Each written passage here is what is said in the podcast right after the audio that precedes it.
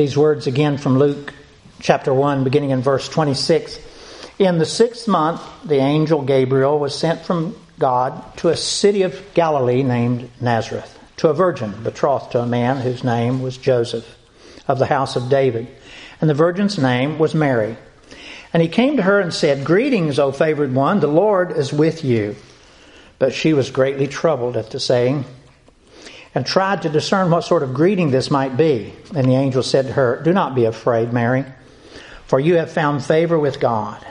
And behold, you will conceive in your womb and bear a son, and you shall call his name Jesus. He will be great and will be called the Son of the Most High. And the Lord God will give to him the throne of his father David, and he will reign over the house of Jacob forever. And of his kingdom there will be no end. And Mary said to the angel, How will this be, since I am a virgin? The angel answered her, The Holy Spirit will come upon you, and the power of the Most High will overshadow you. Therefore, the child to be born will be called Holy, the Son of God.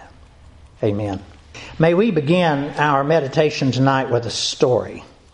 It was part of a message that I heard preached some years ago, one that I have shared with you on another occasion, but I'd like to share it again because it is getting to be more and more appropriate as each year goes by. It's a Christmas story of sorts, but it was set within the context of an old 1950s television program entitled The Millionaire. In that program, a lawyer, Michael Anthony, representing a very wealthy man by the name of John Beresford Tipton, would visit in the home of a specially chosen recipient and would give them a tax free gift of $1 million. And from that beginning of the program, the remainder of the program would be dedicated to observing how the sudden, unforeseen wealth would affect and change a person's lifestyle and their behavior. Some people did well, but others did not. But for sure, each of their lives was changed forever from having received the gift. Now, the preacher of this sermon went on to make up an additional scenario, one that was not part of the original television program, a scenario in which, over time, all of the people who had received the free gift of the $1 million agreed to set aside a special day each year on which they would gather and they would celebrate the birthday of the man who had given them the gift. And they call that day Tipton Day after their benefactor. And in celebration of Mr. Tipton's gift, they began giving gifts to each other. And they would also sing songs. And they would greet each other on the street with greetings like Merry Tipton. Some went so far as to have one of their members dress up in an ornate red suit and sit in a big chair in a shopping center or mall and let little children sit on his knee and tell him the gifts they hoped to receive on Tipton Day.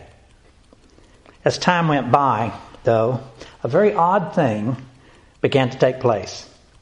Other people, people who had not received the gift from Mr. Tipton, and they knew nothing about him, they began to celebrate his birthday also, buying each other gifts, singing songs, wishing each other Merry Tipton. The people who had actually received the gift began to wonder why so many other people were celebrating Mr. Tipton's birthday. And so they asked him, When did you receive the special free gift from Mr. Tipton? And them not knowing what they were being asked would respond back, What free gift? And being unable to give a good reason for their celebration, they simply said that they enjoyed celebrating and buying and receiving gifts. And so, Merry Tipton. Now, does not that Tipton story ring eerily similar to our real Christmas story? Yes, there are many that celebrate who really have truly received the free gift of salvation that God's given to men. But so many, many others have not. And yet they celebrate, just as if they had received the gift. Just like you and me. Their involvement mostly, though, fits the words of a popular country song I'm here for the party. I'm here for the party. They don't really know what Christmas is really all about, but they really do like the party, the festivities, the drinking of the Christmas cheer, the receiving of gifts, and just having a good time. Good time. They're here for the party. Now, before you and I get too hasty and we begin casting stones at all those folks, may I remind us that too often we ourselves, those of us who truly have received the free gift of salvation, at this time of year, we actually look a whole lot like those other folks that are just there for the party. Our attention, our focus, our money, our efforts, they become so dedicated to shopping for gifts and more gifts that we have little time to stop and remember why we came to the party. And, folks, I confess to you that I really don't like this Christmas treadmill that you and I get caught running on each year. It really should not be this way. It should not be this way. And may I remind you and me that it is us, you and me, who need to do something about it. Not those poor, lost, unbelieving souls that are right now still out there in those shopping malls trying to fill their shopping baskets, but don't even know why they're there. They don't even know why they're doing it. But we do. And it is us who have the responsibility of changing things. You and I have the real Christmas story written upon our hearts. And we need to get about sharing it with others both with those who already believe, but especially with those who have never received Jesus' free gift of salvation. You and I need to dig into these scriptures, folks. We need to dig into these scriptures. We need to learn what we have to be able to say to them be prepared to tell the real Christmas story to the very next person that we meet. And we have to be willing to do that. Now, yes, we do need to know all of the sweet and gentle words about the baby Jesus. Yes, that's a right thing to do. But listen, we also need to dig a chapter deeper. A chapter deeper into this book and be able to tell people who the Lord Jesus is and why he came to earth. And we can begin with this story that I just read to you from the book of Luke this real Christmas story. Let me read it to you again. This tells you much of everything that you need. In the sixth month, the angel Gabriel was sent from God to a city of Galilee named Nazareth, to a virgin betrothed to a man whose name was Joseph of the house of David. And the virgin's name was Mary. And he came to her and said, Greetings, O favored one, the Lord is with you. But she was greatly troubled at the saying and tried to discern what sort of greeting this might be. And the angel said to her, Do not be afraid, Mary, for you have found favor with God. And behold, you will conceive in your womb and bear a son, and you will call his name Jesus. He will be great and be called the Son of the Most High. And the Lord God will give to him the throne of his father David, and he will reign over the house of Jacob forever. And of his kingdom there will be no end. And Mary said to the angel, But how will this be since I'm a virgin? And the angel answered her, The Holy Spirit. The Holy Spirit will come upon you, and the power of the Most High will overshadow you.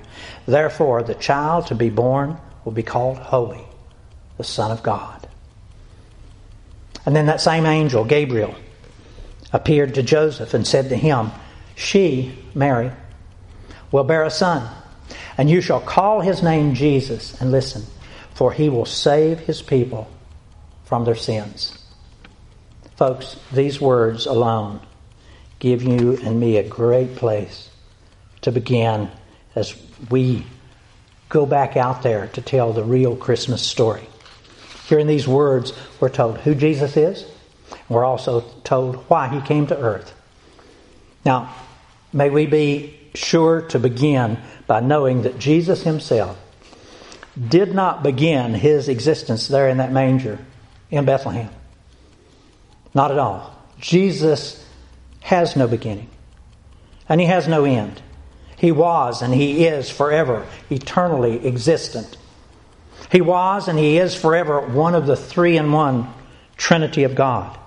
He was and is forever the Son of God. But in order to come and be among us and be one of us so that he could be our Christ, our sacrificed lamb, he needed to take on human flesh.